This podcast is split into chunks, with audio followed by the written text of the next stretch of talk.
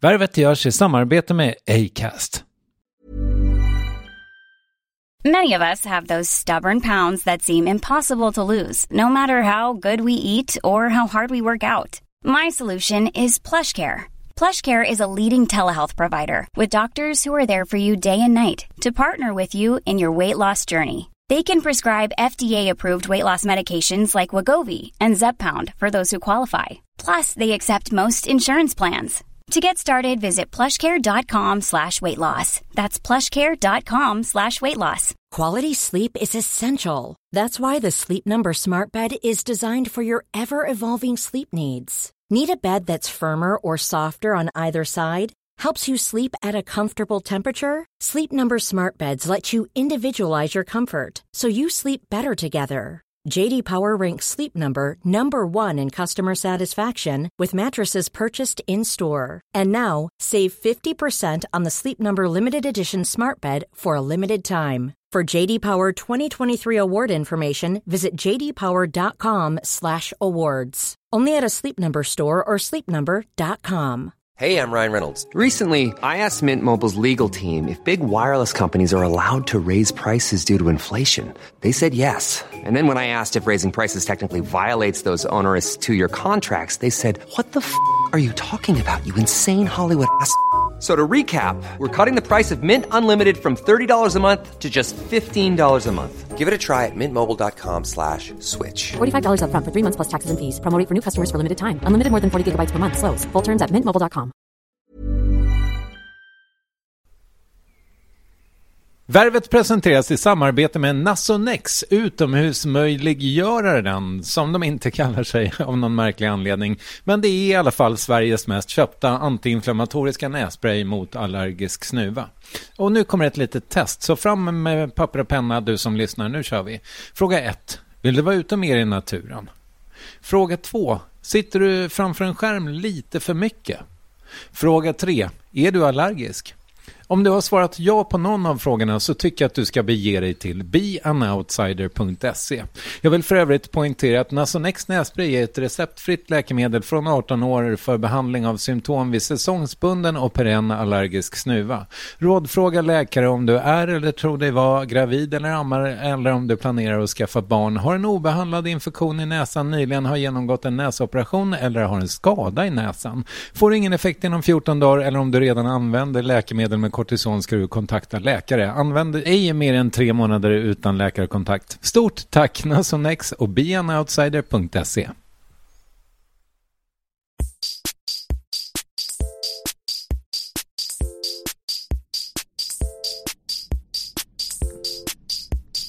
Värvet. Värvet. Värvet. Värvet. Värvet. Värvet. Värvet. Värvet. Hej och välkomna till Värvet avsnitt 62 och jag är så himla glad för det har visat sig hörni att tydligen så tycker prins Daniel att det här är en jävla toppen podcast så jag skulle vilja hälsa till dig Daniel. Du är välkommen när du vill till Värvet. Hör av dig bara. Jag finns på Twitter eh, och Facebook. Eller så kan du mejla mig på varvet.triumf.se så sätter vi upp något. Vi, behö- vi kan prata om det du vill, Eh, vad det nu är. Jag har förresten ett jätteroligt skämt eh, som handlar om ditt gamla gymbalance. Det kanske du vill höra från hästens mun så att säga. Hör av dig. Nåväl, eh, värvet är tillbaka och vi har ju en sponsor. Det är Akademikernas eh, a-kassa som sponsrar värvet och det är jag väldigt tacksam för. Nu kan man också vinna en Apple TV med Akademikerna. Så då gör man helt enkelt så här. Man skriver en tweet i vilken eh, man formulerar varför man är med i a-kassan eller varför man vill gå med i a-kassan. Eh, och sen så skriver man den till at akademikernas på Twitter och så gör man det innan 25 maj och så kan man alltså vinna den här Apple TV som är en fantastisk manik. Jag har en själv. Testa det. Gå in på Värvets, eh, Värvets eh, Facebook-sida eller värvet.se så berättar jag även där hur man gör för att vinna den här Apple TVn med akademikernas a-kassa aea.se. Lycka till! Ja. Klara Semegren, jag har nästan varit besatt av att få den här intervjun och det är av flera skäl. Men Ett, hon har ett väldigt intressant CV. Hon har jobbat med eh, radio och det tycker jag alltid om. Jag vet inte om ni känner till det, men Klara Zimmergren var ju en eh, ganska stark eh, profil på Sveriges Radio i Göteborg i många års tid. Hon gjorde massa humorprogram och sådär. Sen teamade hon upp med, eller det gjorde hon ju även på eh, Sveriges Radio, teamade upp med Mia Skäringer. De gjorde Mia och Klara, det här känner ni kanske till. Det blev en jävla dundersuccé på SVT. De gjorde två säsonger där. Sen har Klara gått vidare och gjort vad hon kallar för, om ungefär en timme, veterinär-tv. Och vad hon också har gjort är att hon hade ett fantastiskt starkt sommarprat förra året som jag grät i bilen till när jag skulle åka ner till Skåne och möta min familj där.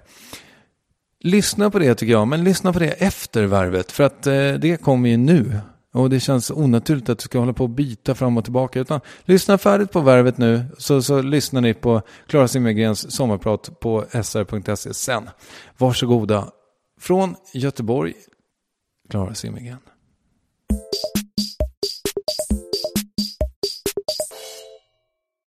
Hur mår du? Ja men bra. Det går fram och tillbaks men jag tycker nog att jag mår bra. Jag är lite varm.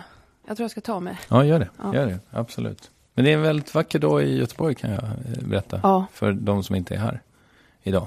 Trevligt att vara här. Ja, välkommen. Tack så hemskt mycket. Älskar du Göteborg? Ja, men jag är nog en av de där, tyvärr, som jag kan gå igång i de där eh, Göteborg versus Stockholm skojet lite sådär vem som är mest genuin och sen förstår jag aldrig det där riktigt när det kommer till ordvitsarna och att det hur är det nu man ska babbla då? Det är någonting om att eh, vi hittade på ordvitsarna men vi använder dem inte här i Göteborg utan ni använder dem men ni fattar dem inte. Eller något sånt där som, som har vevats lite.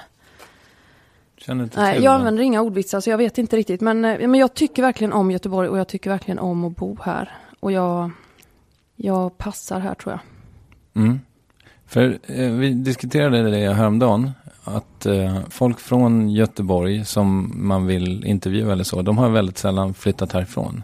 Mhm. De blir liksom kvar. Mm. Vad tror du det beror på? Om man klarar man sig här i den här branschen som jag antar att de du intervjuar är i. Då kan det nog vara ganska skönt att vara här och liksom eh, avskärma sig lite. Tänker jag. Jag tänker om jag hade bott i Stockholm så hade kanske jag blivit lite mer eh, ängslig och sagt lite mer ja till grejer som jag sen hade ångrat. Mm. Tackar du nej till mycket? Ja, det blir ju så. Att eh, ibland så när de frågar mig så säger de, ja men då kommer du dit och så möts vi nio. Ja, jag bor i Göteborg. Jaha, just det. Och då blir det X2000 och hotell och då kan det vara att eh, de är tvungna att säga att de betalar, men då kan det ändå vara jag som säger nej för att jag bara inte orkar sitta på det där tåget jämt. Nej. Jag är mycket i Stockholm också. Men om jag tackar mycket nej, nej men det är väl inte så farligt nu för tiden. Jag tycker inte det. Berätta om din födelse. Mm. Den ägde rum den 16 februari 1967 i Norrköping. Och eh, mina föräldrar är från västkusten. Kan man, nej, men vad fan vad rörigt är de ju inte. Alltså, det var de kan man säga. De bodde här först i Göteborg. Sen var de kom ifrån från början, det är i alla fall inte Norrköping. Men pappa fick en tjänst där och de flyttade upp, både mamma och pappa, med min syster som är tre år äldre. Och så jobbade de båda där och där föddes jag. Och eh, dit ska jag imorgon också och hälsa på min pappa som fortfarande bor kvar. Och mina halvsyskon och halvsyskons barn. Och det var därför jag hade en stor kasse med presenter här. Mm, jag förstår. Mm. Men när flyttade ni från Norrköping? Eller, ja. Ja, sen så skildes mina föräldrar när jag var 11. Och då flyttade mamma och jag och min syster ner till Mölndal som ligger här strax utanför Göteborg. Och där eh, började nästa epok liksom i livet. Med eh, ny skola och eh, börja prata göteborgska och lite så. Kommer du ihåg att du lärde dig prata göteborgska? Ja, då var det ju så också att jag hade ju inte riktigt fått prata norrköpingska i hemmet eftersom båda mina föräldrar eh, var inflyttade och de tror jag då kanske hade ganska roligt åt den dialekten. Och tyckte att den kanske inte var så jätteangenäm. Så vi pratade ju inte den dialekten hemma ändå. Så att det var inte så svårt för mig att skifta över till göteborgska. Men jag minns att jag liksom gjorde det på ändå att jag överdrev göteborgskan ganska snabbt för att eh, absolut inte sticka ut. Jag kan inte riktigt veta hur jag lät eh, när jag kom egentligen, om det var mycket, ändå lite så här norrköpingska kanske det var, men liksom, men jag blev snabbare liksom göteborgare. Ja, men du- du har en så... Det går. Ja, Mm. så enkelt. Mm. Coolt. Du måste ha ett eh, väl utvecklat musikaliskt sinne. Eller något. Är det inte det det handlar om? Vad de säger det. Ja. Imorgon kväll, när jag sitter hos min eh, lilla syra runt bordet där, då kommer jag kanske låta lite mer, för där, de, de låter ju lite så. Så då kanske jag börjar sjunga åt det, och det kan väl vara okej tycker jag. Ja, musikalitet, ja men det får jag nog säga att jag nog är, för att eh, mina föräldrar är ju musikdirektörer, tror jag båda två. Det är väldigt roligt det ordet. Att vara direktör inom musik. Men så hette det när de eh, gick ut något konservatorie eller vad det hette. Ja, jag läste att din farsa var typ organist. Ja. Eller? Ja. Mm. Så hela det här kyrkokittet, körer, ehm, orgel, kyrka, kyrka, kyrka har jag varit med om kan man säga. Men kommer du från en troende familj? Det gör jag nog inte. Alltså pappa skulle jag nog eh, behöva ringa i så fall nu och fråga men eh, var han står nu. Men det, han är ju själv barn till en präst så att han har nog en tro. Det var, det var ändå högt i tak och alltså han, han jobbade ju med det så att det var bara att, att gå in i det och knäppa händerna och be Fader vår och, och sådär. Men sen så har det ändå liksom skojats en del. Kanske inte just om Gud, men allt det andra som tillhör kyrkan som kan vara lite sådär knäppt. Det är en konstig miljö. Alltså jag tror, jag är troende, min syster är troende och sen de andra, de får liksom, de får svara på det själva om det blir möjligt. Men det är klart att pappa som har jobbat så länge i kyrkan måste ändå ha, ja, nej, vet inte, men jo det är klart han har. Mm.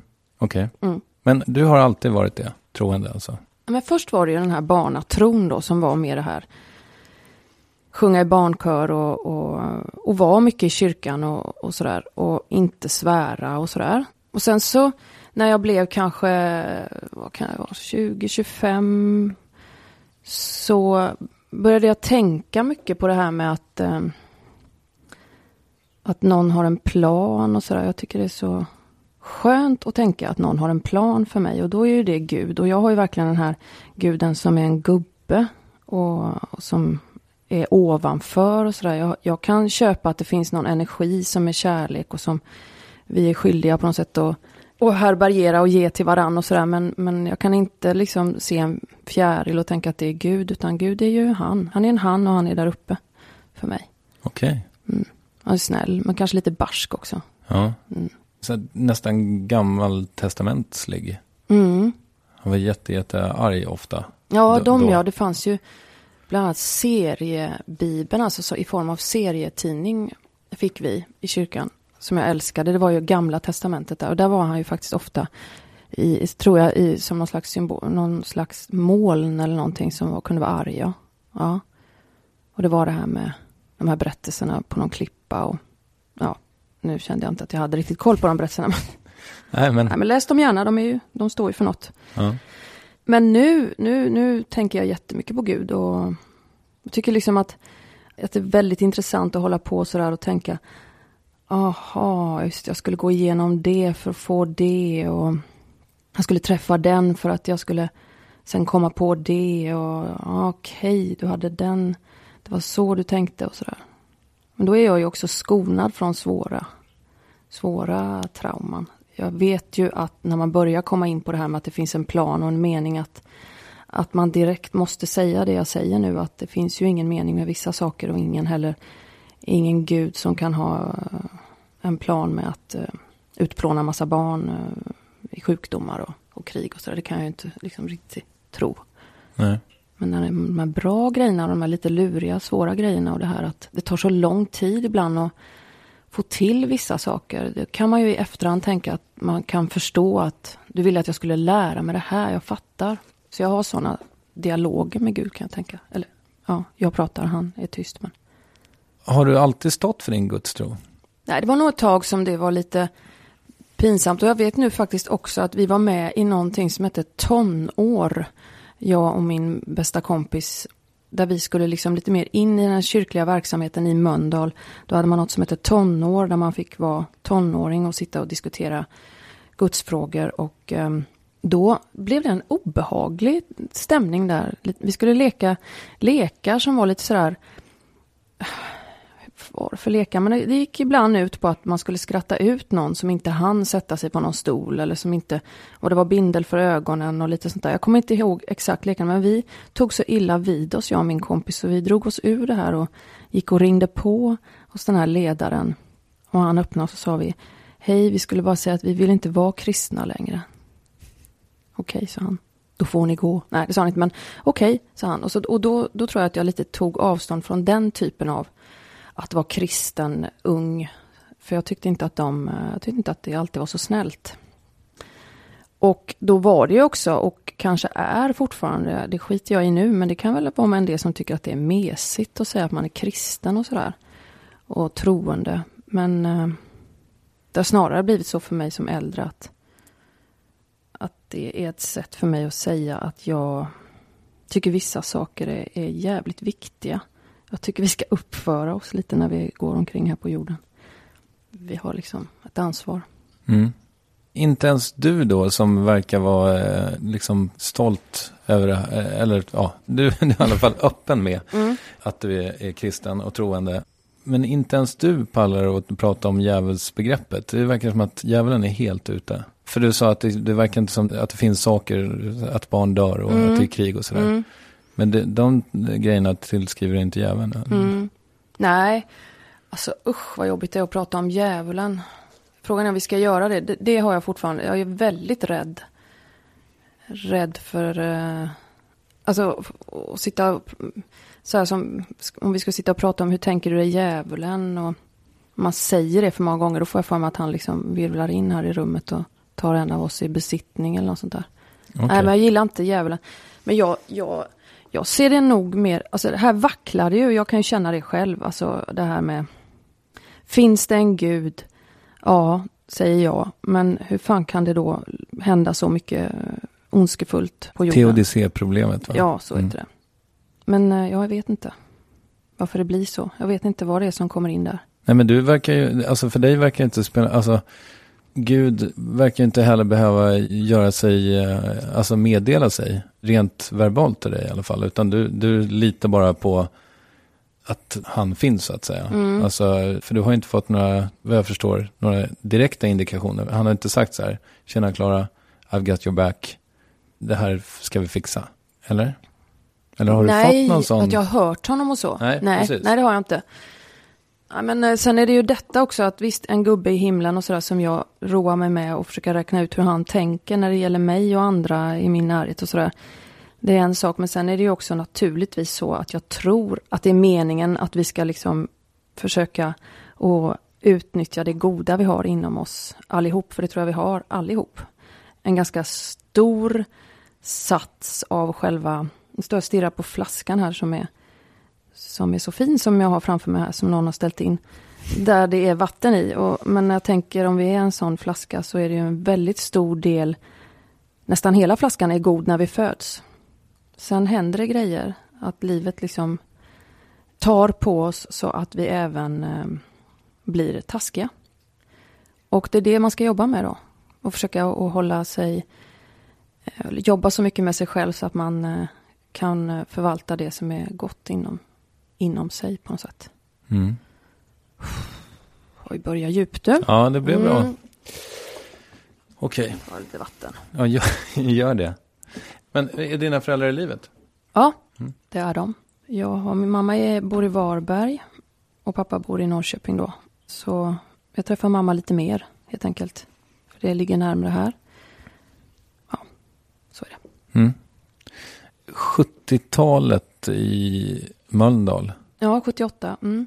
flyttade vi hit. Mm. 70 snedstreck 80-tal mm. lätt. Vad var mm. det för plats då? Mölndal är ju lite sådär rätt mycket arbetarklassområde från början. Men ja, skitsamma. Varför, varför ska jag säga? Det, det vet jag inte. Men alltså det, det var ganska så lite det var lite sådär eh, Ronny Jönsson, om du vet den karaktären som Claes Malmberg gjorde väldigt länge, ett tag. Alltså lite raggaraktigt kunde det vara på sina håll.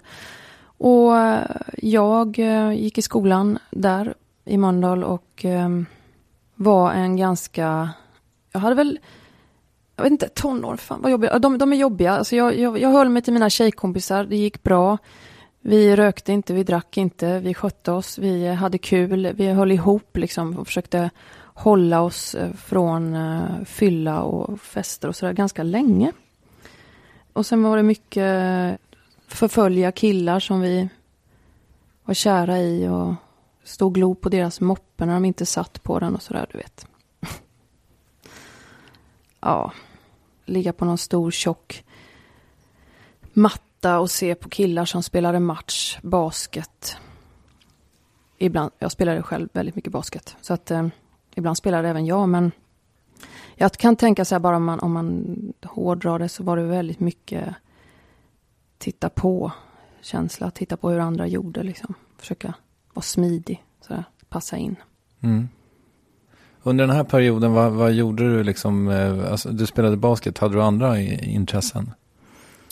Nej, det var det. Det och, och killar och eh, lite kläder kanske. Men det var också väldigt mycket, alltså vi hade väldigt kul. Vi, vi, det, det har hela tiden varit så att jag har liksom, jag har väl sagt det i en del intervjuer och jag kan må lite illa på det också. Men, men jag skojade nog väldigt mycket. Sådär, skojade mig eh, fram i mitt lilla tjejsammanhang. Som sen växte och blev eh, väldigt stort med basketen. Då liksom var vi massor av tjejer som umgicks och satt eh, runt i varandras hus och lägenheter eh, på kvällarna och, och skrattade och, och höll på. Så jag, jag har alltid haft väldigt mycket, väldigt mycket tjejkompisar. Och nästan kanske tror jag klarat mig eh, ganska bra så. Och nästan inte vågat ut i det här med förhållanden och killar. Det, det hände rätt sent för mig. Hur sent? Eh, nej, men jag tycker det blev något break där i, i gymnasiet, när första, alltså första ring. Då liksom upplever jag att jag nästan, då, då började jag blomma på något sätt. Jag, men, jag tror jag liksom fick, fick fatt på mig själv och mitt eget utseende och min egen kropp sådär. Eh, och började kunna tycka om mig själv då på något sätt. Och, ja, Men jag höll väl på med, en massa killar som också var si och så med på ett sätt också. Men jag vet inte om jag fick något riktigt förhållande egentligen. Men, men eh, jag upplevde gymnasieåren som mycket roligare än högstadiet. Många växte väl i sina liksom, kroppar då på något sätt. Det är väl Mm. lite det du säger att Mm. du gjorde också. Det gjorde man ju. Mm. Och det gjorde du med. Ja, det gjorde jag också. Ja, alltså, in, innan dess, på högstadiet, Ja. var du så här lång och gänglig och... Jag var nog lite, ja lång var jag nog, men jag vet inte, var jag inte lite sådär att jag kanske klädde ner mig lite. Det var ju det modet också då, att man skulle ha pappas kläder liksom. Så här lite t-shirtar och flanellskjortor som man dolde mycket i. Och det kan jag tacka gudarna för idag, att jag fick växa upp som tonåring i, i 80-talets mode. 80-talets mode som vi verkligen var 80-talets mode då, inte det här 80-talet som de har rippat nu som, eller då, eller när det nu var det var sist, men alltså när man ändå skulle då visa mage och sådär, utan det här riktigt eh, maskulina ändå, med stora jeans och, och så här. Man kunde alltså dölja, vad jag försöker säga, man kunde dölja sin tonårsfetma, som man ju ska ha när man är tonåring. Och som man inte ska vara rädd för, för den, den kan vara där och sen så, så balanseras allting ut, man dras ut och så kan det bli ganska bra om man inte har några andra ätstörningsproblem och så. Ja, du sa att du mådde dåligt över eh, att du säger i intervjuer att du skojade Mm. som ung. Mm. Varför det? Därför att jag tänker att eh, jag tycker inte att man ska skoja om sig själv så mycket som jag höll på. Att eh, det var ju liksom hela tiden det där, kolla, nu ska ni höra vad jag gjorde. Jag gick in i en affär och så mm, trodde jag att det var min kompis som stod bredvid, men det var egentligen en gubbe. Och så sa jag, fan ska du ha de där fula skorna? Och så vände jag mig om så var det en gubbe. Så, och så skulle jag liksom ha skratt på det där hela tiden, att, att jag var sån... Eh, jag vet att jag till och med kallade mig själv, det var jag och någon annan kompis, vi kallade oss för att vi var narrar och så här, nu ska ni höra vad narren har gjort. Ja, det är så töntigt alltså. Men det är väl kul med självdistans. Och jag är glad att jag har den fortfarande idag, men jag tänker att det kanske i ett skede då jag skulle tala om för eh, min son så skulle jag nog säga till honom att det där behöver du kanske inte ha som en motor att göra ner dig själv utan du kan också säga att du är ganska bra och så kan du behöver inte berätta alla dina tillkortakommanden. För det, det kan bli att du blir, eh, att förväntas av dig hela tiden att du ska skoja bort saker. Något sånt. Kanske jag säger till honom. Tror inte han kommer göra men ja, man vet aldrig. Nej, men, det, var fint. Varför tror du inte att han kommer ha det där då- dåliga självförtroendet då? Eller är det, för det är väl ändå ett utslag av dåligt Ja, självförtroende? det tycker jag att det är. Nej, för han, han är så fruktansvärt söt för, för det första, men han har ingen humor än heller. Så jag vet inte vad han kommer att bli för någon. Han har liksom inte riktigt utvecklat det ännu, det här med, med humor, tycker jag. Men jag, jag upplever att han är mycket mer uh, rätt på framåt. Liksom. Ett tråkigt barn. Nej, han, han, det, det kan man inte säga heller, men han, eh, han verkar inte tänka sig för så mycket, utan han bara kör. Mm. Hur gammal är han? fyra. Så han, eh, ja, jag skojade med honom, vi skojade med honom i familjen nu. Så där jag upptäckte det här just att han var faktiskt min mamma som satt i framsätet och vi skulle åka hem till henne och få äta kvällsfika och då skulle hon säga att ni får inte följa med mig för att eh, ni, ni får absolut inte följa med och ni får absolut ingenting att äta när ni kommer i alla fall. Det var lite så här djärvt när han satt bakom henne och jag såg på honom att han så här, tittade sig omkring, eh, är det sant? Och sen så när han uppfattade att hon skojar så blev det mer och mer det här att hon sa att han bara kanske skulle få äta lite toalettpapper och stekt toalettpapper skulle han få och sådär. Jag såg en ny värld öppnades för honom. Hur roligt det var, tyckte han. Ja. Att vi kunde sitta så ville han säga det flera gånger och det stekta toalettpappret. Och... Ja, så det börjar Mm. nu med humor. Tror inte också att, jag kan inte relatera exakt till det du säger, men, men just det där med att ingjuta självförtroende i sitt barn. Mm. Jag tror att vi, det faktum att vi är lite så här Jesper Juhl-skadade, eller eh, influerade, Mm. inte skadade. Det, är- för det här är bra, det jag ska säga. Men att man kanske försöker att eh, säga till sitt barn att man eh, älskar det så här helt apropå, snarare än för att hen liksom är duktig på att rita. Mm. Det misstänker jag i alla fall med min egen son som är lika gammal som din. Att det kanske ger resultat. Mm. Ja, det var vad jag hade. Mm, ja, men den är bra. Den är bra. Jag tycker nog att jag väldigt ofta säger att, eh, att jag säger bra till honom. Det kommer från hundvärlden tror jag. Att jag berömmer honom väldigt mycket för saker han gör. Och det vet jag att det är ju inte, tycker inte Jesper Juhl att man ska göra riktigt hela tiden. Utan att man ska berömma dem för, för vad de är. Ja, men om man gör både och tänker jag. Ja, precis. Jag känner att han måste få liksom det här lilla klicket som hundar får i den här lilla klicken som man kan ha så att de vet att det var rätt. Mm. Här kommer belöningen i hundars fall. Men att man måste också säga liksom bra när han har förstått vad jag menar. Det kommer inte jag sluta med, det måste han för att det är lättare än att eh, jag ska vara helt stum när han gör rätt och går och ställer tillbaka sina skor om jag ber honom om det. Så vill du gå tillbaka så kan du ställa tillbaka sina skor i hallen. Och så gör han det och då ska jag vara helt tyst. Ja, ja, ja, Då säger jag vad bra, vad duktig du var. ja, rimligt Mm. tycker jag. Mm. Ja. När fick du ordning på ditt självförtroende då? Var det i gymnasiet? Självförtroende. Du kanske inte har fått det Mm. förresten. Nu antog jag bara det. Jo, men det har jag nog fått. Det vacklar ju hit och dit. Ja, men där höll man ju på och presterade som bara 17 och de där åren och det var, det var prov och, och man gjorde dem och man skulle ha betyg och sådär. Men jag kände nog hela tiden att det här eh, kommer inte vara så himla viktigt det jag, det jag gör här. Jag, jag gjorde bra ifrån mig, jag fick någon slags medelbetyg tror jag och sen, sen eh, tror jag att jag kände att jag hade en talang på något annat som skulle utvecklas långt senare. Men jag var inte så bekymrad då, liksom, just självförtroendemässigt. Jag var inte knäckt om det gick dåligt och sådär, utan jag, ja, jag kanske hade någon känsla av att eh, Nej, men jag hade väl någon, kanske någon känsla av att om inte jag hade, ja, om inte jag hade så bra mattebetyg så skulle inte det vara hela världen. Jag ska göra något annat. Mm. Men du hade ingen aning om vad? Nej, jag trodde det var språk. Eh, Vi började med spanska där i gymnasiet och det tände jag på jättemycket. Så att eh, en lång tid så efter det så var det Spanien och spanska som jag höll på med. Jag åkte dit och jag var au pair där och jag läste spanska på universitetet och hade väldigt roligt också i samband med de åren med mina vänner som jag träffade där på universitetet och lite annat. Men någonstans, jag gick och sa sådär för mig själv att jag ska bli tolk eller lärare.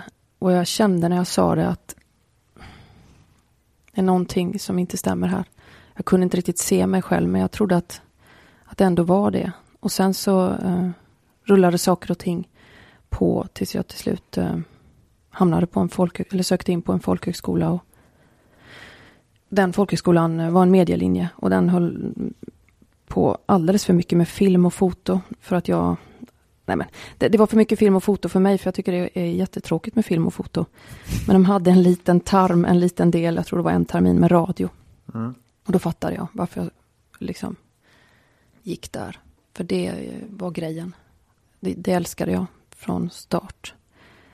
Och jag hade också varit med min pappa som inte bara var kyrkomusiker utan han var också radiopratare ett tag. Och jag hade varit med honom på jobbet i eh, Norrköping där på Radiohuset. Och jag var helt förtrollad när han satt och gjorde sina klassisk musikprogram var det i och för sig. Men jag gillar hela grejen med den här tända gröna lampan som tändes och släcktes och mysiga studion och de, när de klippte ljud sådär som en DJ och snurrade på de där plattorna och klippte bort och satte dit och tejpar och sådär. I P2 eller? Mm. Jaha. Finns han i SR-minnen? Ja, det vet jag inte men uh, han kan nog uh, ha gjort något avtryck i radio, det tror jag. Och um, han sommarpratade faktiskt också. Då hade man ju Sommar i P1 var ju ett tag att man vad jag förstod riktade sig ut liksom och tog lokala förmågor i olika städer som fick sommarprata. Det gjorde han, minns jag. Men jag tänker det, det är logiskt på något sätt. Jag tänker, jag tycker jättemycket om radio och det är ju lite sådär om, man, om, det är så att, om det var så att jag var intresserad av språk som jag var då med spanskan och jag är musikalisk om jag nu får säga det så blir ju det sammanvävt på något sätt språk, musik. Det kan bli radio. Mm. Ja, det kan det. Ja, verkligen. Så jag är sjukt intresserad av, eh, jag tänker mig själv som ljud, inte bild. Jag har väldigt svårt för eh, när det kommer till eh, Folk pratar om att ljuset ska falla in och när man inreder och ljuset reflekteras så vackert och den här färgen är kall och den är varm och så här, då är jag, det, det är helt sådär för mig. Jag kan se det, visst, jag vet vad du pratar om, men be mig inte, be mig inte visa hur det där går till eller gå inte in på det för mycket, för jag är ljud. Jag är röst, jag är, är jag är mm, text, musik, jag kan inte, liksom, när jag tar ett kort så blir det sällan bra för jag vet ingenting. Komposition, vi lärde oss ju det på den där skolan också men jag, jag bara kände bara, nej, där är inte jag. Hade ni lyssnat mycket på radio när du var liten? Så? Mm. Så är det nog. Eh, ja, det gjorde vi. Och jag gjorde ju egna radioprogram. Jag höll ju på med det där. Som har du också gjort va? Spelat in dig själv kanske? Inte vad jag minns. Nej. Nej, Nej jag tror ja, men det, det, det, var ju några, några år där tror jag som Många hade kassettbandspelare hemma. Mm. Rec och play och mick och, och jag hade egna gäster i studion som ju ofta var jag. Ja. Själv och som jag intervjuade mig själv och tävlade med mig själv och berättade roliga historier för mig själv och sådär. Byteskomik fanns det ett radioprogram som hette där man två skåningar som hade och det gjorde jag själv då på skånska. Kul! Alltså det gjorde du. Och så Biskops-Arne folkhögskola mm. som ligger typ Båstad. Nej, nej, nej. Bålsta heter det va? Bålsta, ja. ja. ja. Enköping, lite där omkring. Ja. Väldigt avskilt, en halv ö ute i Mälaren. Två år gick jag och det är en milstolpe i mitt liv faktiskt. För um, jag hade jobbat uh, på Invandrarverket i några år. Och där hamnade jag för att jag trodde att jag skulle prata spanska med asylsökande då. Men när jag började där eh, så hade chilenarna redan lämnat den delen av Sverige. Det kom inte några spansktalande utan det kom väldigt mycket andra människor från olika delar. Och mm, det var ju också väldigt givande år och även där väldigt roliga. Där jag också träffade eh, folk som jag än idag umgås med. Men eh, det var svårt. Det var den här eh, men var det som hävde ur sig något dumt där? Var det Friggebo som hävde ur sig någonting om kosovoalbaner och att de kanske skäl och sådär? Ja, men det var, det var otroligt eh, stor belastning. Vi, jag jobbade på ett hotell som öppnades som sluss för flyktingar. Det var båtar här i eh, hamnen i Göteborg, färjor som man eh, hyrde ut och gjorde om till sådana här ställen där man eh, hade asylsökande på i en period och sen så slussades de vidare ut till förläggningar i Sverige. Bland annat till Bert Karlsson i Skara, minns jag. Att de, många som kom ville till Bert direkt. De hade hört liksom att man skulle till Bert, till Skara. Det, det var liksom det stället som väldigt många ville komma till. Men sen så tyckte jag på slutet där att jag eh, förändrades på något sätt. Att jag började tala om folk som att eh, de är så och de är si och nu kommer en, en därifrån och de är alltid så här. Och man blev luttrad, man, man jag blev eh, fördomsfull. Fast jag var en av dem som borde ha minst fördomar, för jag såg ju också och träffade underbara människor hela tiden som kom. Men jag tyckte inte heller om eh, det sättet som eh, man behandlade folk på och att de fick sitta och vänta så länge i sina träningsoveraller och flipflop. Det var liksom ja, en märklig tid.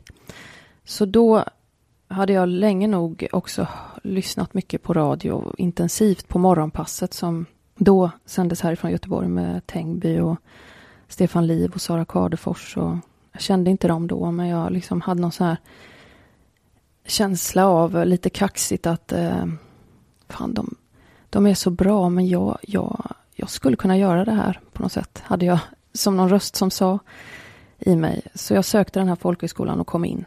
Och den här folkhögskolan är, höll då en ganska mediekritisk profil. Man skulle komma på intervju när man sökte dit och man skulle berätta om vad man ville berätta. Och då ville jag berätta, kommer jag ihåg att jag sa på den här intervjun, om det här med någon berättelse som skulle handla om asylsökande och ifall man vände på perspektiven. Om det var jag som skulle behöva söka asyl i något annat land, hur hade det blivit för mig? Hade jag också då blivit eh, tagit in eh, kokplattor på hotellrummet i smyg och lagat min egen mat som jag gillade och klätt mig i träningsoverall och inte velat bo med... Ja, men det var sådär ibland att vissa folkgrupper vill inte bo med ett annat Eh, men det fick man bara de fick bara göra det. De fick bo, en somalier fick bo med en libanes, om det var ett rum som var tvåbädd så fick de bo ihop, främmande människor för varann och krävde väldigt mycket av folk och då tänkte jag liksom att det kunde vara kul att göra en berättelse där, där man bytte plats på att jag var en som var asylsökande och kom till ett land. Hur skulle jag bete mig om jag blev asylsökande i ett annat land? Det kan jag tänka fortfarande på. Mm. Jag tycker det är alldeles för lite om det nu. Jag tycker det är alldeles för lite på att vi vänder på det och tänker att det kanske det kanske någon gång är våran tur att behöva lämna det här landet. Och hur, hur kommer vi bete oss då? Kommer vi vara så duktiga att vi lär oss språket och flyttar in i områden där det inte bor svenskar för att vi är så hungriga på den här, det här landet och kulturen och vill smälta in och jobba? Eller kommer vi sitta och kanske ta emot de där 10 000 i månaden och snacka med svenskar och sitta och gnälla över hur, hur det blev som det blev med vårt land? Och, ja, vem vet? Mm. Men du gjorde aldrig det? Nej, jag gjorde aldrig den berättelsen. Sen var det en annan grej som var så fantastisk med, med folkhögskola som jag har tänkt på sen eh, är så mycket jag. Jag älskar det här kollektiva.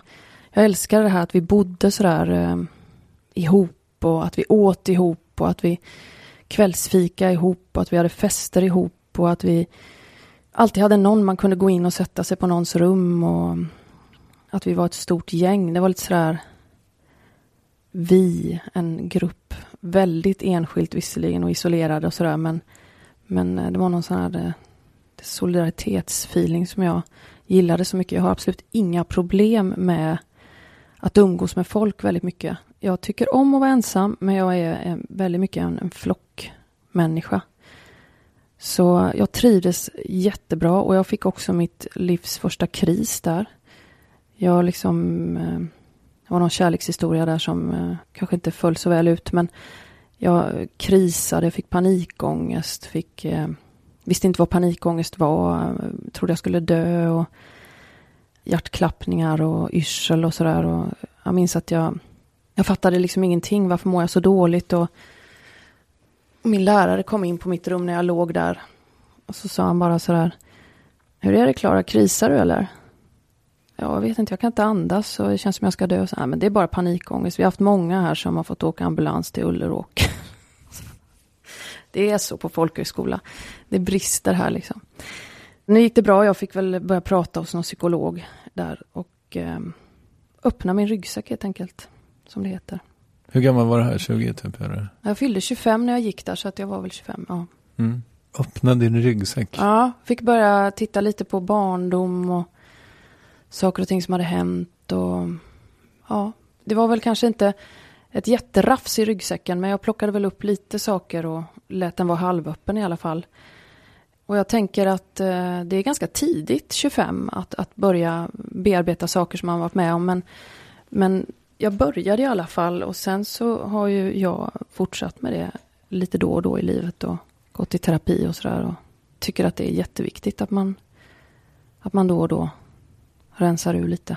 Mm. Jag kan inte riktigt gå in på det, eh, vad jag har hittat i de där ryggsäckarna, men jag är övertygad om att eh, man måste göra upp med vissa saker bara, helt enkelt. Som annars blir till mönster Mm. i relationer. Just det. Mm. Hur var det med haschet och eh, kroppsmålningen och sådär? Jag höll på med det där på folkhögskola. Hasch har jag aldrig rökt. Jag har aldrig knarkat. Och jag tänker att det är nog lika bra att jag inte gör det heller. Men eh, vi eh, hade ju fester och så. Och det var ju kul. Jag ser bara Converse framför mig hela tiden, sådana här skor. För jag vet en bild när man, eh, man var tvungen att ta av sig skorna när man gick och åt i den här matsalen. Och jag ångrar så att jag inte tog en bild, för det låg alltså säkert 30 par Converse i olika färger. Alltid där på den här mattan. I olika storlekar. Det var så snyggt. Mm. Det var lite hippie sådär. Hade du någon praktik där? Hade jag det? Nej, det hade jag nog inte.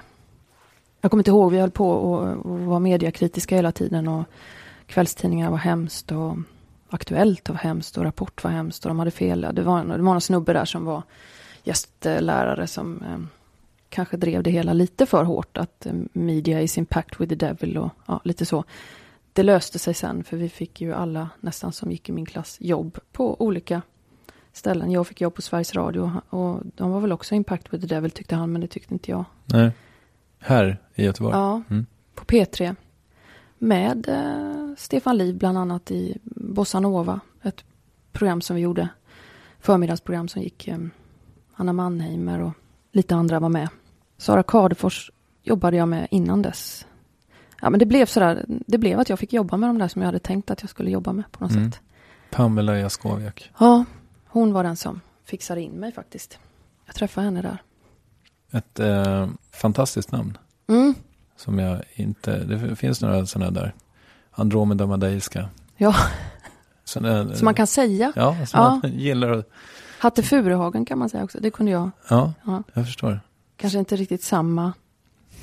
Men ändå Jag ett vet roligt en namn. hatt är. Nej, nej. Är det det är en, en sån där som har funnits, typ som är lika gammalt som föräldrarna som kanske gjorde någon sån här eh, checka revyer och så. Inte vet jag. Jag vet Okej. inte Hatte vad du gjorde, tyvärr. men, men det är ett namn som du gillar att, Mm. att smaka på så att säga. Ja, ja, det kan jag förstå. Mm. Och då hittade du liksom lite hem. ja det, det gjorde jag. När jag jobbade de åren där på Bossa Nova så kände jag det eh, flera gånger om dagen faktiskt. Att det här, det här är jättekul att göra radio. Jag gjorde reportage och jag gjorde... Vi satt och pratade varje morgon sådär som förmiddagsprogram kan vara. Och, nej, men jag tyckte om det väldigt mycket. Vad var det för program? Ja, det var ett sånt där, eh, en, pa- en panel som eh, var så populärt då. Lite, många tyckte nog att vi snodde av det här som hette Knesset då. Där man skulle sitta och, och prata om väldigt vardagliga saker då, på början av 90-talet var det väl. Och det gjorde vi också, vi vände ut och in på oss själva där i, på morgnarna, ett gäng. Radionämnden kallades vi. Och um, jag tycker om det när man kan vara så personlig som man orkar liksom. Och lite grann blev vi väl kanske karaktärer också för lyssnarna då. Att hon är den som eh, är singel, hon är den som har barn och han är den som, ja, jag vet inte vad vi hade för olika. Men, men det var skoj. Mm. Och där var det liksom, det blev bara kvar. Ja. Jag träffade Mia där och sen så började den historien. Om vi nu gör det hela liksom lite mer i snabbare tempo för jag tycker det är lite tjötigt Ja, faktiskt att visst. prata om det. Men. Men ehm, vad jag egentligen ville säga om det här med radio är att det är någonting som vilar tungt i mig och jag har tänkt på att det är nog för att jag, eh, jag gillar att, att arbeta med språk och språket och musiken i, i hur man uttrycker sig. Och jag gillar också att slippa se folk när jag pratar. För att jag är lite känslig för ansiktsuttryck sådär när, jag pratar med någon. Ett uttryck som liksom kan få mig att tro att någon inte är intresserad eller att någon är arg eller eh, tar illa upp eller inte skrattar så kan, kan göra att jag liksom tystnar. Och radio är ju så schysst för där kan man ju bara gå loss och så får man bara hoppas att det togs väl emot. TV är ju mycket osexigare än radio i och med att det ska brytas och det ska ställas in lampor och det ska tas om från en annan vinkel och det förlorar ju väldigt mycket tycker jag. Mm. Även om genomslagskraften är enorm förstås. Mm. Ja, visst. Nu vet jag inte riktigt hur jag ska gå vidare. Nej, men jag kan, jag kan fortsätta. Ja. Jag träffade Mia, om vi nu börjar så här, kronologiskt ja. berätta. Ja, för det var den du ville eh, snabba upp. Ja, men vi har alltid tyckt, Mia och jag, att det är så fjantigt när vi ska säga att vi, hur, hur möttes ni? Säger alla som ändå har läst eh, precis detta just när de intervjuar oss i de tidningar de har fått tag i. Mm. Och då har vi haft svårt att hålla oss för skratt och ibland så känner vi bara att vi har velat säga att vi låg med varann. Och så kom vi på att vi inte... Att ni inte gjorde det? Att vi inte, att vi inte var dragna till det könet. Men, men så, så har vi aldrig sagt, utan vi har sagt som det var, vi träffades där och vi föll för varann. Och jag ser det som att vi, vi blev lekkamrater direkt. Och mm, det är fantastiskt att, att träffa en lekkamrat när man är vuxen, alltså en som fullständigt går in i att leka så som hon och jag gjorde när vi spelade in eh, sketcher eh, hemma då. Tillbaks till det här på något sätt med bandspelare och mikrofon. Eh, I timtal satt vi och spelade in och så fick vi det sänt lite i det här programmet Bossa Nova bland annat. Men sen under åren också i andra program och sen till slut så fick vi vårt eget radioprogram där, där vi fortsatte att leka. Mm. Så det, det är jag väldigt tacksam för att jag fick utlopp för det med någon som var så fullständigt inställd på samma kanal som jag. Mm. Och sen blev det tv ju. Ja. Och sen och det måste jag fråga om, och det fick ni ju säkert en miljard frågor om då också. Men var ni inte rädda för att liksom magin skulle gå förlorad i övergången så att säga? Nej, men vi var ju också sådär lite intresserade av tv hela tiden när vi gjorde radio. Vi hade drömmar om tv innan vi fick eh, göra roll-on. Och vi fick inte göra tv, för det var ingen som nappade på de förslag vi ändå kanske på något sätt la fram. Men de var ganska det var svaga förslag. Vi fattade inte hur man gjorde när man, när man skulle liksom föreslå för någon tv-producent att vi ville göra ett roligt program. Men vi gjorde föreställningar i, här i stan. Ja, just det. Krogshow. Ja, där vi liksom bara gjorde allt vi tyckte var kul. Och imiterade och klädde ut oss. Och väldigt sjuka föreställningar var det. Ganska liten publik, men vi hade liksom ändå, vi fick in så många människor som det gick att trycka in i den här lilla krogmiljön. Så vi sneglade på tv. Så att jag tror inte egentligen vi var så oroliga när vi skulle göra det, men vi kanske inte...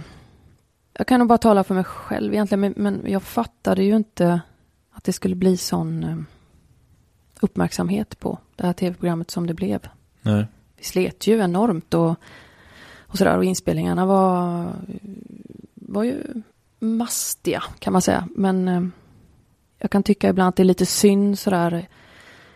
Vi spelade in, vi hade roligt, det var, det var arbetsamt och sådär. Och sen så gick det så mycket tid till att sitta och analysera och, och prata om det eh, med journalister som ju var väldigt nyfikna på det här med kvinnlig humor och är det här kvinnlig humor och gör ni det här för kvinnor och är det tjejernas tur nu och är det dags för killarna och vika undan och, ja, och det var så otroligt eh, oskuldsfullt eh, det vi höll på med. Vi, vi kände bara vi, vi, vi är ju kvinnor. Vi, vi, vi gör ju bara, vår enda drivkraft är ju att ha kul. Förstås parat med att det är roligt att synas. Det ska man inte sticka under stol med. Men det var liksom, jag kan tycka att det blev, det blev lite fel där på något sätt. Att vi fick lägga ganska mycket tid på att svara på frågor. Mm. Efteråt. Mm. Men vi gjorde ju en tvåa också ändå eh, efter de här intervjuerna. Eller under tiden, jag kommer inte ihåg riktigt. Och där hade vi möjligen lite sådär ångest, kommer det här bli lika omtyckt och bra? Men igen in i det här, ner till Malmö med de här människorna som inte var många i det här teamet. eh, Och in i de här miljöerna och karaktärerna och den här Mia och Klara-världen där vi var liksom skyddade och kunde ändå börja leka igen, som tur var. Mm. Dan Cetrius. Ja, det är en fin kille. Ja. Mm. Han regisserade det va? Ja, det gjorde han och han har hjälpt oss med manus och dramaturgi också och han är Ja, Jag upplever att han har inget sånt där för sig om att det liksom Det här är helt fantastiskt, det är två tjejer utan han, han, han, han såg något annat. Jag tror han såg bara den här Den här humorn och Vi är ju vänner också så att han fokuserar ju eller han fokuserar, men han, han, han pra, vi pratar jättemycket om livet och om ensamhet och om ensamma människor och om relationer och hur man ska få ihop det och sådär. Så han, han har ju den här strängen av vemod också som, som jag tycker är så viktig. Mm. Vill du ha lite mer kaffe? nej, tack. Misstycker du om jag tar lite mer kaffe? Nej, det gör jag inte faktiskt. Kaffe är ju väldigt eh, bra eh, för man blir så ohungrig av det. Det är som Mm. cigg nästan. Mm. Har du rökt? Mm, det har jag faktiskt. Men eh, blev väl inte så mycket av det. Jag, jag, jag höll på med någon slags feströkning snedstreck kvälls... ah, jag kommer inte ihåg hur länge det var. Det var ett par år tror jag. Och sen så hamnade jag på sjukhus. Jag skulle göra en, en liten operation och då fick jag den där sjukhusflashbacken att det är inte kul. Jag fick ligga tror jag en eller två nätter på sjukhus. Så tänkte jag på alla de som får ligga där för att de har rökt och så. Tänkte jag så här att nu lägger jag av och sen så tänkte jag vad kul, jag har fått röka. Då har jag fått göra det i mitt liv. Då kan jag tänka så. Jag har rökt i fem år om det nu var det jag gjorde. Då gjorde jag det. Tack för det, det var jättekul faktiskt. Men nu är det slut på det. Så, så tror jag man kan tänka när man slutar med grejer. Så att det inte blir så ja. jobbigt liksom. Ja. Utan, tack för den här tiden men nu går jag vidare. Mm. I vår kronologi då, så eh, ja men det är väl rimligt att vi tar oss fram till Ja, nutid Mm. ungefär. Mm. Så gjorde du två säsonger, Mia och Klara. Mm. Och det var superhyllat överallt. Mm. Alla älskade det. Mm. Ja. Ja, Och just sen? det. Och sen så blev det ju annat där med djursjukhuset då. Bland annat som jag fick göra. Det här veterinär-tv som man kan kalla det också. Mm. Och det var väldigt eh, stort för mig för att jag ehm, älskar djur. Jag vet inte, ibland tycker jag också att det låter lite fånigt men jag, jag blir bra med djur. Djur gillar mig ofta. Jag har snäll röst och jag är försiktig med dem och när jag ska gå fram till dem och sådär. Då blir det den här sköna spiraleffekten liksom att eh, de gillar mig, då gillar jag mig själv och så gillar de mig ännu mer och så blir jag modigare och modigare så, så mår jag jävligt bra när jag är med djur. Och ähm, ja men det var, det var, det var, jag var, jag var som ett barn när jag gjorde det här programmet. Jag tyckte det var så kul att gå upp på morgonen och filma de här djurparks-casen eh, vi hade och likväl det vi filmar på kliniker med ägarna och deras djur och sådär. Jag tycker det är något så otroligt rörande med människor som som eh, tycker så mycket om sina djur. Jag har, jag har inga problem med människor som har starka relationer med djur och ibland starkare relationer med djur än med människor. Eller eh, rättare sagt om de har ett lite socialt eh, glapp kanske och har svårt att, att veta hur de ska vara med människor. Men de, de funkar jättebra med sitt djur. Jag tycker det är så fint och jag tänker ibland att det att vi behöver det där så mycket, att se folk som är snälla mot djur. Jag tycker det är så här, jag vet inte, man går på gatan, man ser någon som sitter ner på huk och klappar en hund och sådär. Det är någonting som, det, det stannar upp lite grann och vi, jag inbillar mig att folk eh, behöver se det där på något sätt. Den där att man, att man är snäll mot någon som är lite värnlös. Mm. Har djurgrejen alltid funnits för dig? Eller? Ja, hund var ju länge på önskelistan. Och um, det fick jag ju ingen, men jag köpte ju en sen när jag blev 20 ungefär. Så hade jag honom i 11 år och sen så hade jag en paus och så köpte jag en till som jag har nu. Som han är snart nio år. Och, men djur i övrigt vet jag inte. Jag, jag, jag hade nog inga önskemål på det här med vandrande pinnar och sånt där. Och, och hamstrar och så, för det visste jag att det, det skulle inte gå. Men det var också, jag har alltid haft svårt för de här bur, burdjuren. Det är lite jobbigt faktiskt med, lite äckligt också med hamstrar och sånt där gnag. Alltså de får gärna finnas, men jag vet inte. Jag vet inte vad jag ska göra med dem riktigt. Nej. Hundar är fantastiska tycker jag. Jag tycker de är, de är som jag lite grann. De vill att allting ska vara bra.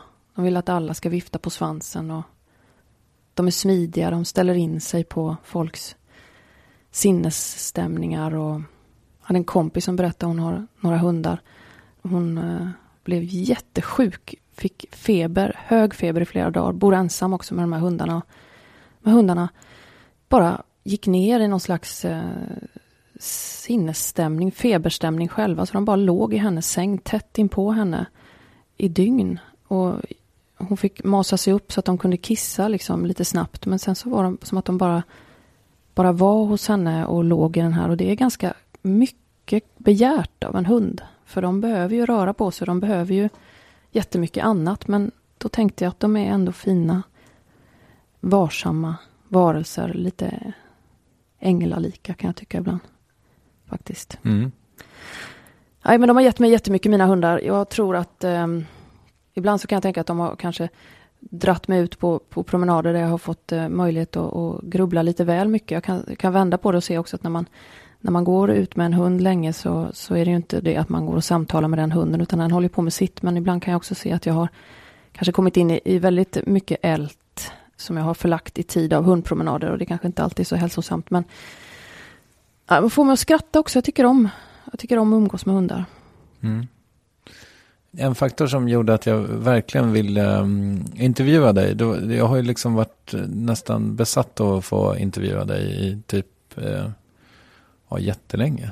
Du vet har det du, va? Har du hört av dig till mig då? Har du. Nej, men på, det, det var innan jag kom på att jag kunde eh, adda dig på, eller liksom Mm. skriva till dig direkt på Facebook. Så försökte jag ju via andra på jättedåliga vägar, skulle det visa sig. Men, eh, ja, men det var ju efter ditt sommarprogram som jag verkligen ville, så här, fan, jag måste träffa henne. Och det var ju mycket för eh, det här med dansen. Nej, det var inte för dansen, utan det var det här för det här med eh, att skaffa barn. Liksom. Mm. Jag grät i tio mil i Småland. Eh, Jag satt förvisso i bil. Så, Mm. eh, det var inte så att jag gick tio mil och grät. Det hade varit mer imponerande kanske. Men, jag, men det var ändå, jag körde ganska snabbt också. Men, men det var ändå liksom en otroligt rörande historia. Men då, eh, för att göra om det här till en fråga så undrar jag lite grann hur du liksom resonerade inför sommarpratet. När du skulle prata om det här med barnlöshet. Alltså hur, hur resonerade du kring privat och personligt så att säga? Det här tycker jag väldigt mycket om att prata om. Det, det kan jag säga, för det här är...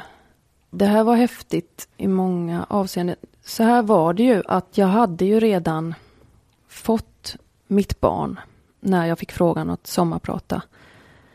Men när jag fick frågan om jag ville sommarprata så tänkte jag först sådär, nej, det vill jag inte, för jag har ingenting att berätta om.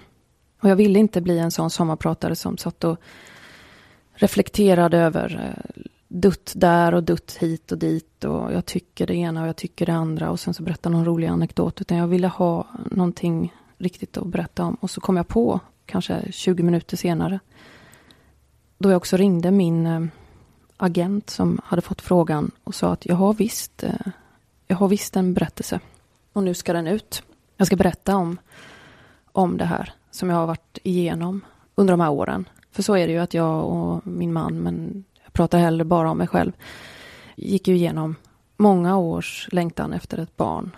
Och något så in i helvete längtan efter barn så att jag till slut ju glömde av att det var ett barn jag längtade efter. Och det är första gången jag har träffat den delen av mig själv i livet som en väldigt envis, avskärmad, bitvis eh, helknäpp människa eh, som jag tycker att jag var under de här åren. Jag förlåter mig själv för det naturligtvis, för jag kunde inget annat, men jag var helt bort i tok, som man kan säga. Jag, jag skulle bara ha det här barnet liksom. Och då är det sorgliga i den här biten bland annat är att jag kunde bara berätta om det när jag väl hade kommit över på andra sidan, nämligen blivit mamma. Jag visste när jag gick igenom det att det här är en väldigt bra berättelse. Det här ämnet är stort och det här ämnet är laddat och eftersom jag jobbar med berättande så visste jag att det här är skitbra laddat stuff. Det här, är liksom, det här kan jag någon gång göra något på. Men eh, jag kunde aldrig öppna mig när, det var, när vi var i det. För det, det var för jobbigt helt enkelt. Och sen var det ju också det att jag visste någonstans att eh, när de hade frågat mig då om sommarprat så visste jag att, eller så fick jag en ingivelse kanske ifrån Gud faktiskt, att, eh, att det är där jag ska göra det, i radiostudion. Där jag kan vara, där jag slipper se hur folk ser ut. Och, hur, och jag bestämmer själv vad jag ska berätta. Jag får inga frågor utan jag, jag skriver manuset, jag väljer musiken. Och jag var mest intresserad av att berätta om historien fram till att eh, vi fick våran pojke då. För eh, det som är efter där, det är ju så att han är ju adopterad så han han vet ju inte ännu riktigt själv hur det hela förhåller sig. Så jag har ju heller ingen möjlighet att, att sitta och basunera ut detaljer som eh, han inte vet något om och som han ju måste få fråga oss sen mm. när han blir stor. Mm. Privat och personligt frågade du. Jag tänkte så här, det är nog första gången jag blir väldigt privat någonsin. För jag har inte riktigt jobbat så heller i intervjuer och inte i sånt jag har jobb, material jag har gjort heller. För jag tyckte att jag har varit rädd för att fläka ut mig sådär. För att ja, jag tyckte att det var svårt. Men här kände jag att det här, jag visste hur många människor i Sverige som går på knäna i det här. Jag har träffat jättemånga och jag har eh, sett hur det är och hur svårt det är att prata om det. Och tycker att det är inte klokt egentligen att vi inte kan prata mer om det. När det är så många som inte kan få barn. Och det är intressant med alla de ämnena som gör att vi blir normavvikande och hur vi, hur vi hanterar det på något sätt. Att vi, att vi som jag sa i, i sommarpratet också, att, att, vi, att jag skämdes. Att jag skämdes för att inte jag kunde bli mamma, det är ju så hårt. Att jag skämdes för det. Alltså, det kan man ju inte hjälpa. Men att det är så himla viktigt att passa in och få det där som alla andra har. Parat med förstås någon slags primitiv längtan efter, efter att bli förälder och ta hand om någon och sådär. Men jag måste säga att det, jag vet inte nu än idag om jag eh, hur mycket jag verkligen önskade mig ett barn och hur mycket jag önskade mig bara att få vara med i ett gäng. Jag vet inte ännu liksom riktigt mätaren där men det är också det jag tycker är är spännande. Att, mm. ja. Men det finns många delar av det som, som man förstås inte kan förstå eh, när man löper det här loppet. Och sen så är ju det här loppet man löper då så um, tufft för kroppen i vårt fall med många behandlingar och sådär. Och uh, för psyket skulle jag tro också att uh, behandlingarna tar uh, lite grann av ens hjärna på något sätt jag menar, hormoner är jobbigt överhuvudtaget när man får skjuts syntetiska hormoner. Ja, du vet, man får, mm. man får behandlingar. Mm. Man blir knäpp av dem. Men man blir också knäpp av att eh, bli besviken. Inte sörja, upp igen. Bli besviken igen, inte sörja, upp igen. Alltså beteenden som är helt orimliga. Man vet inte ens vad det är man ska sörja. Nej. För det var ingenting. Det bara blev inget. Men omgivningen, det här det, där gick jag ju ganska hårt ut i sommarpratet med att jag tycker att folk eh, måste skärpa sig lite. När man pratar med folk som inte har barn och sådär. Idag kan jag känna att jag förstår mer av att eh, det var jag som var lite knäpp. Inte så lite heller, men att jag ville folk skulle fråga och så ville jag inte att de skulle fråga. Och sen ville jag inte att de skulle prata så mycket om barn och sen så ville jag samtidigt vara skönt om de pratar om barn så behöver vi inte prata om att jag inte har några. Så det är som inte lätt för någon det här. Det enda jag önskar att man kan prata mer om är just det att man skulle kunna få lov att... Ja, men ibland kan jag önska att någon skulle fråga mig om det var då så skulle jag fråga, har du barn? Nej, det har jag inte. Alltså, du kanske har svårt att få barn? Ja, det har jag faktiskt. Ja, vad, vad jobbigt. Alltså att det kunde vara mer ett sånt ämne som man kan fortsätta prata om, om man har lust, än att det bara blir det här, har du barn? Nej, det har jag inte. Ska vi ta lite kaffe? Att det kan bli så, att man lämnar det där. Sen vet jag att det, att det inte är alla som vill öppna upp den där grejen inför varenda människa, men bara ta av skämskudden lite skulle vara på sin plats tycker jag. Mm.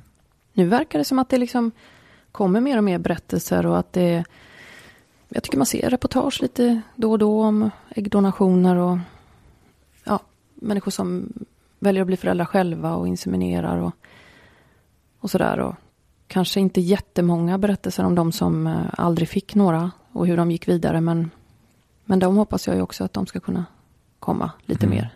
Tror du, det här är en hypotetisk fråga, men tror du att du hade, om ni hade lyckats med era IVF eller vad det var ni gjorde, alltså tror du att du hade haft sommarpratet ändå? Nej, för det hade väl David Batra redan pratat om, eller på att säga. Nej, men eh, nej, jag, jag tror nog att den, den känns inte, känns inte så intressant. Förlåt att jag säger det, men jag vet inte riktigt nu vad jag sitter och säger här, men eh, det jag tycker eh, hänger ihop i hela mitt eh, liv, det var lite grann det här steget som jag berättade om, där jag förstod att jag måste bara jag måste bara sansa mig nu liksom. Jag måste bara fatta att jag får leva, även om inte jag får barn. Alltså det var, så, det var så viktigt för mig att jag, när jag läste den här artikeln som jag faktiskt läste, där en kvinna skrev det, att jag, jag har ett ansvar att leva mitt liv, inte bara vänta på att det ska börja, stod det. Och då, då, det, var, det, var, det gick rakt in i mig då, det hade inte gått in i mig ett år innan, för då var jag mitt uppe i det här att ett försök till, ett försök till, det kommer att gå liksom. Till slut ska det gå. Men då kände jag väl på mig att det här kommer inte gå. Och då, vad göra då? Får jag vara med? Får jag leva? Eller måste jag söka asyl i ett annat land? Eller vad, vad händer om jag blir Klara utan barn och bara hundar? Eller vad det nu var jag skulle ha. Det som jag redan hade. Så hur ska jag se på mig själv och hur ska andra se på mig och sådär. Det är ju den, det är ju den grejen. Och då är det ju så att i, i mitt fall så fanns det redan en adop, ett adoptionsspår bredvid som vi hade hållit i ganska länge men som vi lite grann inte heller kanske riktigt trodde på eller jag vet inte vad vi, vi ville inte eller ja, vi var inte riktigt, vi bara, vi bara gjorde det där, liksom alla intygen och det där. Men när jag hade släppt taget och det är lite sådär töntigt också kan jag tycka att precis som att det skulle hjälpa alla människor att släppa taget men det var någonting med mitt eget värde jag fick syn på där. Att jag måste få, jag måste få lov att, att vara någon även om inte det här går vägen. Då fick jag barn. På det sättet vi fick barn. Och det är ju stort på alla sätt och det var ju, tycker vi, tycker jag, det bästa som kunde hända oss. Att vi fick Mm. just honom. Men ehm, det hade också kunnat bli så att inte det blev någon adoption. Ja. Och det här har fått mig att tänka att eh, det var jag som såg på barnlösa på ett sätt också som inte var så himla fräscht. Tydligen. Att det skulle ta sån tid för mig att se att jag hade ett värde måste ha betytt att jag gick och såg på andra barnlösa eh, som inte ville ha barn eller som inte fick några barn. Att jag såg på dem som någon form av losers då, tänker jag nu. Och så tänker jag verkligen inte idag. Utan jag tycker det är helt okej att leva sitt liv som det blir. Och alla måste få leva på sitt sätt. Mm. Hur ofta händer det att eh, du får eh, ta del av vad folk tyckte om ditt sommarprat? Ja, det är um, kanske en gång i veckan får jag någon som kommer fram på stan eller skriver ett mejl eller jag stod på spårvagnen för inte så länge sedan och det var en kille som stod på spårvagnen bredvid mig. Han eh, såg väldigt alldaglig ut och jag tänkte inte att han kände igen mig eller på något sätt eh, sådär. Men så skulle han gå av och det skulle inte jag. Och så innan han gick av så sa han bara Jag vill bara säga att det blir lite lättare av att lyssna på ditt program. Hej då, sa han och så stängdes dörren och så gick han ut.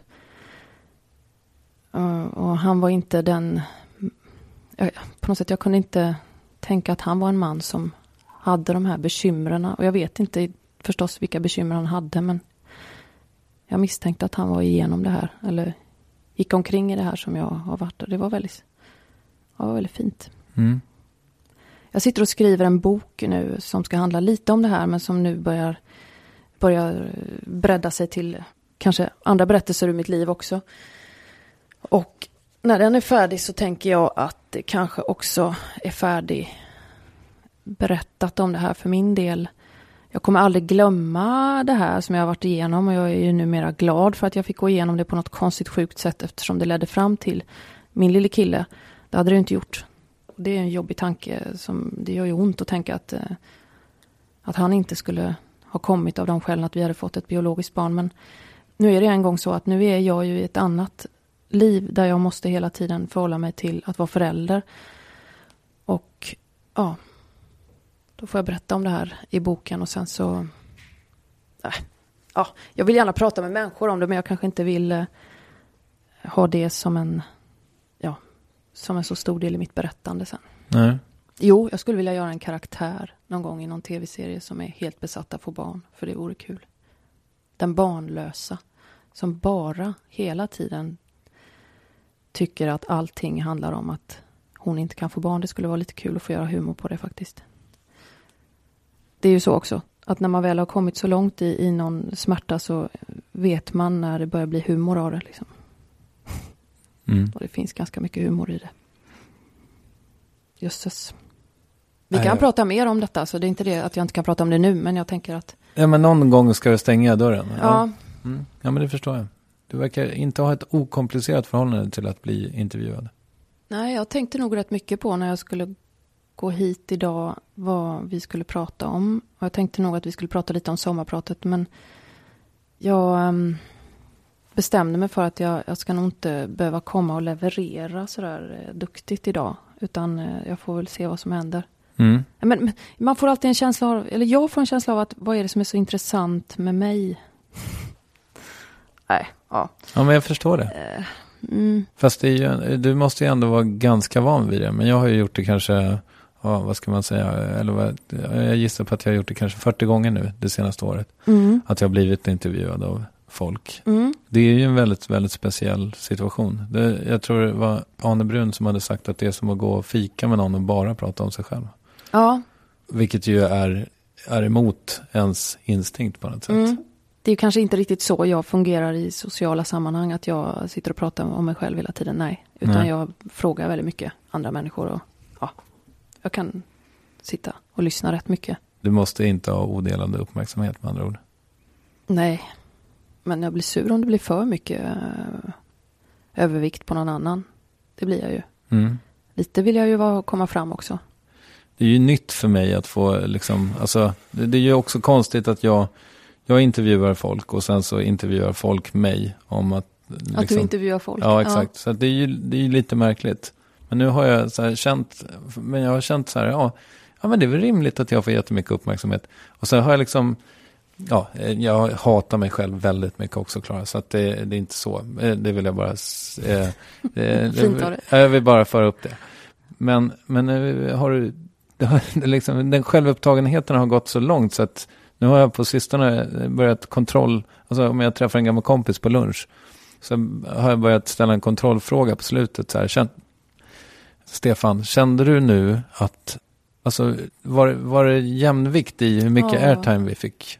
Alltså, eh, och eh, ja, Åh, vad jag tycker om. Det tycker jag om.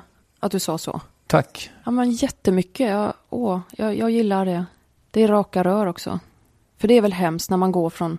För det har ju förstås hänt mig också, i synnerhet i den, under den här perioden när jag var då inne i den här vettlösheten som jag kallar den. Att jag kunde mala om det här, hur jag skulle få den här ungen då. Och hur det kändes och... Ja, och man gick ifrån och kände att den andra nästan hade blivit ett skelett liksom. Mm. som hade stått och ruttnat i tusen år.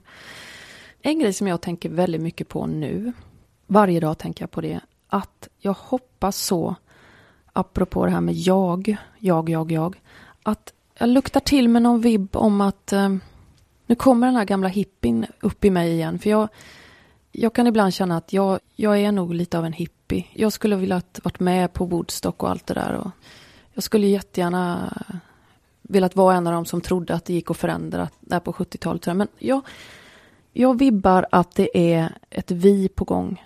Nu har det varit en jättelång period med massa människor som har stått på scen och berättat om sig själva och böcker och personliga berättelser från barndom till nu. Och jag var en av dem också som berättade om det här ämnet utifrån mitt eget. Fast jag försökte att göra det till ett vidare begrepp visserligen. Men nu hoppas jag att det liksom går att prata om flocken snart igen. Mm. Och att vi måste, vi måste skaka av oss det här eh, som är så som är så otrivsamt för oss i längden. Att, eh, att jag själv är så viktig och jag och min familj och min eventuella bostadsrätt och min karriär och sådär. Och tänka lite på vad som kommer hända med, med det här landet och hur vi vill ha det och vill vi ha vilka vill vi ska styra och vilka partier vill vi ska komma in och vad är vårt civilkurage om det händer? Eh, om det blir stort bråk och upplopp och på vilken sida står vi då? Jag är jätteintresserad av det. Och jag skulle nästan vilja att det blev en revolution så man fick vara med om det. Men, men jag tycker att det, jag hoppas att det, att det rasslar till snart. Mm. På något sätt. Jag tänker att den där grejen att få känna att man kan eh, tillsammans eh, förändra någonting och att man kan att man inte ska skämmas för att man eh, spelar god liksom och lägger pengar i bössor eller sådär.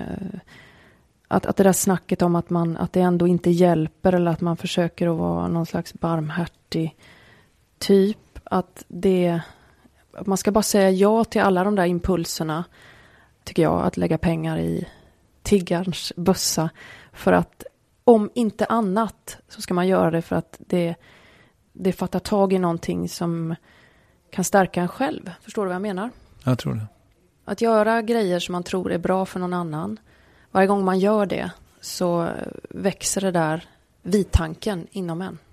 Mm. Det vill jag utveckla på något sätt. Jag tror att eh, det faktum att det vi började i med din gudstro och Mm. det. Och det, jag vet inte om det är bara jag som har de glasögonen på mig. Men det känns som att det är besläktat med det du pratar om Mm. på något sätt. Om det är det. Jag såg eh, Jan Gradvall blev intervjuad på scen av Thomas Andersson Vi för någon vecka sedan. Och, eh, och då frågade Thomas Janne om, eh, för han skriver mycket om religiös musik eller hur det nu är. Och att eh, Thomas då tyckte att han hade sett ett mönster där, att det förekom ofta. Och så frågade han så här, har du, en, har du själv en, en tro? Och då sa Janne så här, ja, jag har nog det. Liksom. Men Jag tror på Jesus eh, liksom, värderingar och jada jada. Så här. Och sen efteråt så, så gick vi och käkade tillsammans allihopa. Och, eh, och då sa han så här, alltså Jan sa, jag blev själv väldigt förvånad. Jag Hade ingen aning om att jag skulle svara så här. Jag var inte beredd på frågan. Och liksom, för hans kompis sa så här, ja, men du, jag trodde du var värsta ateisten. Ja, det trodde jag med. Alltså, och jag, jag tror att det är någonting, eh, det, du är inte den första som säger i, i värvet i alla fall, att så här, som vill ha en revolution. Mm. Jag tror det var Jesper, vers, nej, Jesper Waldersten eh, som sa det för ett par veckor sedan också. Att ja, Ja, precis. Facebook och Twitter Ja. och det kommer en backlash. Mm. Men som att man vill att någon ska säga ta tag i mig, säg vad jag kan göra. Säg vad jag kan göra utom att bry mig om, om, om mig själv och hur det kommer gå för mig själv. Säg till mig vad jag ska, vad jag ska göra som anbelangar andra. På något sätt. Mm. För jag, jag, jag är så trött på mig själv så jag kan spy och jag är så trött på mitt eventuella varumärke. Bara hjälp mig liksom att ge mig ett sammanhang där, där det betyder något. Det tror jag... Jag tror inte vi, vi riktigt fattar kraften i det. Hur bra man kan må av det själv. Nu är, man, nu är jag ändå inne på hur, hur jag själv ska må, men det, är liksom, det finns en mening med det på något sätt. Det måste finnas liksom en mening med att leva på ett större plan. Har du hjärtat till vänster? Mm.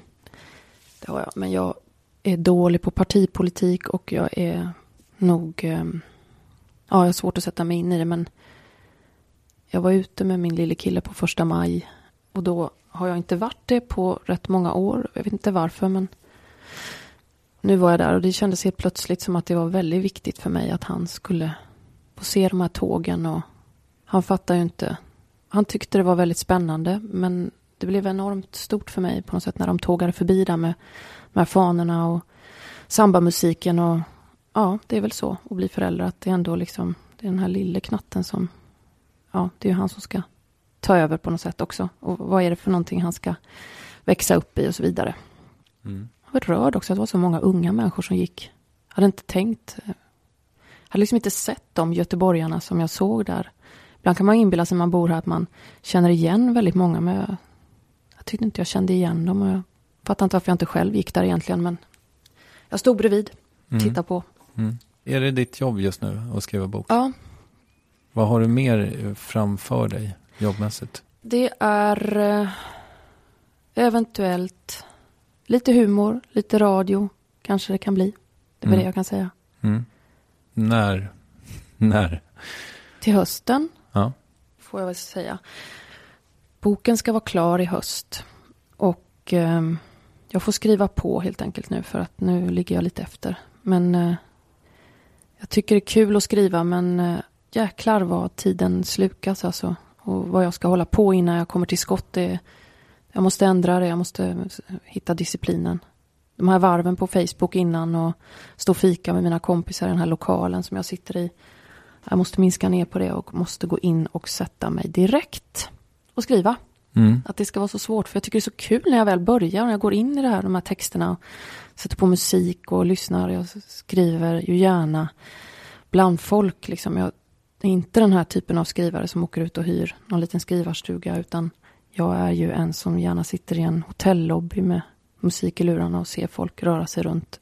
Eller i min lokal där de tjattrar som 17 i bakgrunden och funkar väldigt bra att skriva så. Mm. Är det någonting annat du vill att vi ska ta upp? Nej. Känner du, känner du dig färdig? Ja, jag tycker faktiskt att det... Vi kan sätta ett stopp där, får vi se hur allting blir då. Vad tjänar du? Tjänar. Ja, pengar, pengamässigt. Ibland kan jag tjäna jättemycket på att vara föreläsa eller vara konferencier. Nu tjänar jag nästan ingenting för um, jag har ett förskott som jag skriver på. Men det täcker inte så mycket just nu. Det är väl där ungefär. Mm. Men har du pengar i madrassen så att säga? Nej, det har jag inte. Men jag vill inte ha så mycket mer nu i mitt liv. Alltså jag, jag, jag vill gärna ha en sommarstuga. Det är det jag vill. På Särö? I Varberg. Okej. De är dyra. Träslövsläge? Typ eh, någonstans där. Så att eh, när jag har tjänat ihop till det, om jag någon gång gör det, då, då tror jag inte att det, det behövs inte så mycket mer. Nej. Du bränner inte så mycket pengar? Jo då, jag kan allt. Men eh, det är sådana små saker. Kaffe hit, kaffe dit. Liten topp hit och dit. Billiga kläder i väldigt många. Jag har ingen sån här statusmärkestyp. Jag är för härlig du. Ja. Ja, Vill du rekommendera något? Ja, nu har jag en grej jag kan rekommendera som Mm. jag inte följer själv så himla mycket men som jag har följt typ någon gång och det är res och skänk. Jag har skänkt bort tre hyreskontrakt på lägenheter här i stan.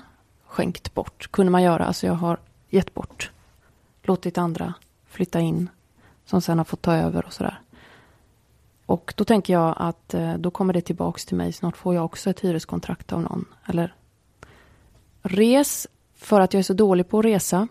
Och för att när man reser ut i världen så skakas perspektiven om och man får under en period en känsla av att det är totalt meningslöst det man sysslar med här hemma.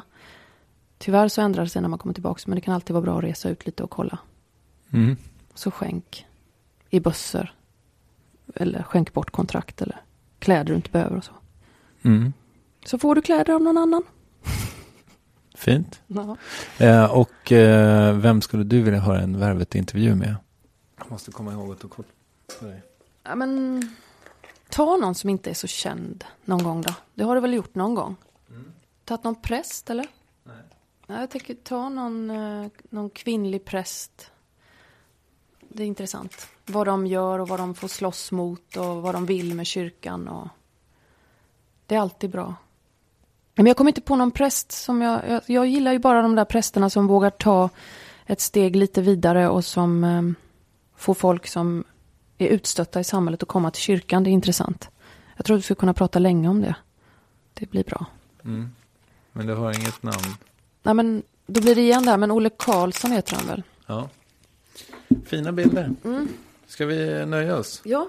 Du, eh, tusen tack för att du tog dig tid. Tack själv. Det var jättekul. Var det det verkligen? Ja, det var det. Jag är skakig nu, men det, det är ändå det här att prata om sig själv så länge man undrar vad, vad sa jag. Men jag, jag tack. Ja, men vad fan, det var ju massa saker som inte bara handlar om dig. Mm. Gud, Gud, ja. barn, Mm. framtiden, samhället. Samhället, ja. Tycker jag var fint. Vad bra. Ska vi stå slut, slä. Ja. Tack. Hej.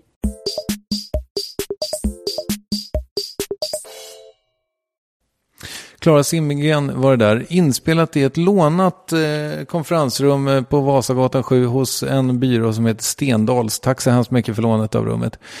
Hörrni, apropå att tacka eh, folk så är det ju alltså akademikernas som gör det här möjligt just nu. Tack så hemskt mycket akademikernas. Tävla med akademikernas. Gå in på Facebook eller Twitter eller någonting sånt där och kolla upp vad jag håller på med så ska jag berätta för dig snedstreck er hur man gör för att vinna en Apple TV med akademikernas. Nästa vecka är jag tillbaka med ett program om Christian Gidlund. Eh, Sugar Plum trummis, som fick cancerdiagnos och som är aktuell med en egen bok eh, om det. Det blir bra, tror jag. Eh, vi hörs om en vecka. Kram.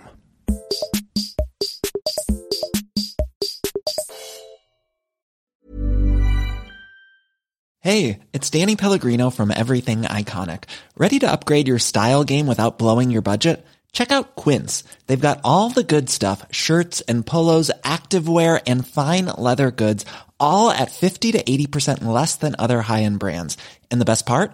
They're all about safe, ethical, and responsible manufacturing. Get that luxury vibe without the luxury price tag. Hit up quince.com slash upgrade for free shipping and 365 day returns on your next order. That's quince.com slash upgrade. Hi, I'm Daniel, founder of Pretty Litter. Did you know cats tend to hide symptoms of sickness and pain? I learned this the hard way after losing my cat, Gingy. So I created Pretty Litter, a health monitoring litter that helps detect early signs of illness by changing colors, saving you money and potentially your cat's life. Pretty Litter is veterinarian developed, and it's the easiest way to keep tabs on your fur baby's health right at home. Go to prettylitter.com and use code ACAST for 20% off your first order and a free cat toy. Terms and conditions apply. See site for details. When you make decisions for your company, you look for the no-brainers. If you have a lot of mailing to do, stamps.com is the ultimate no-brainer. Use the stamps.com mobile app to mail everything you need to keep your business running with up to 89% off USPS and UPS. Make the same no-brainer decision as over 1 million other businesses with stamps.com. Use code PROGRAM for a special offer. That's stamps.com, code PROGRAM.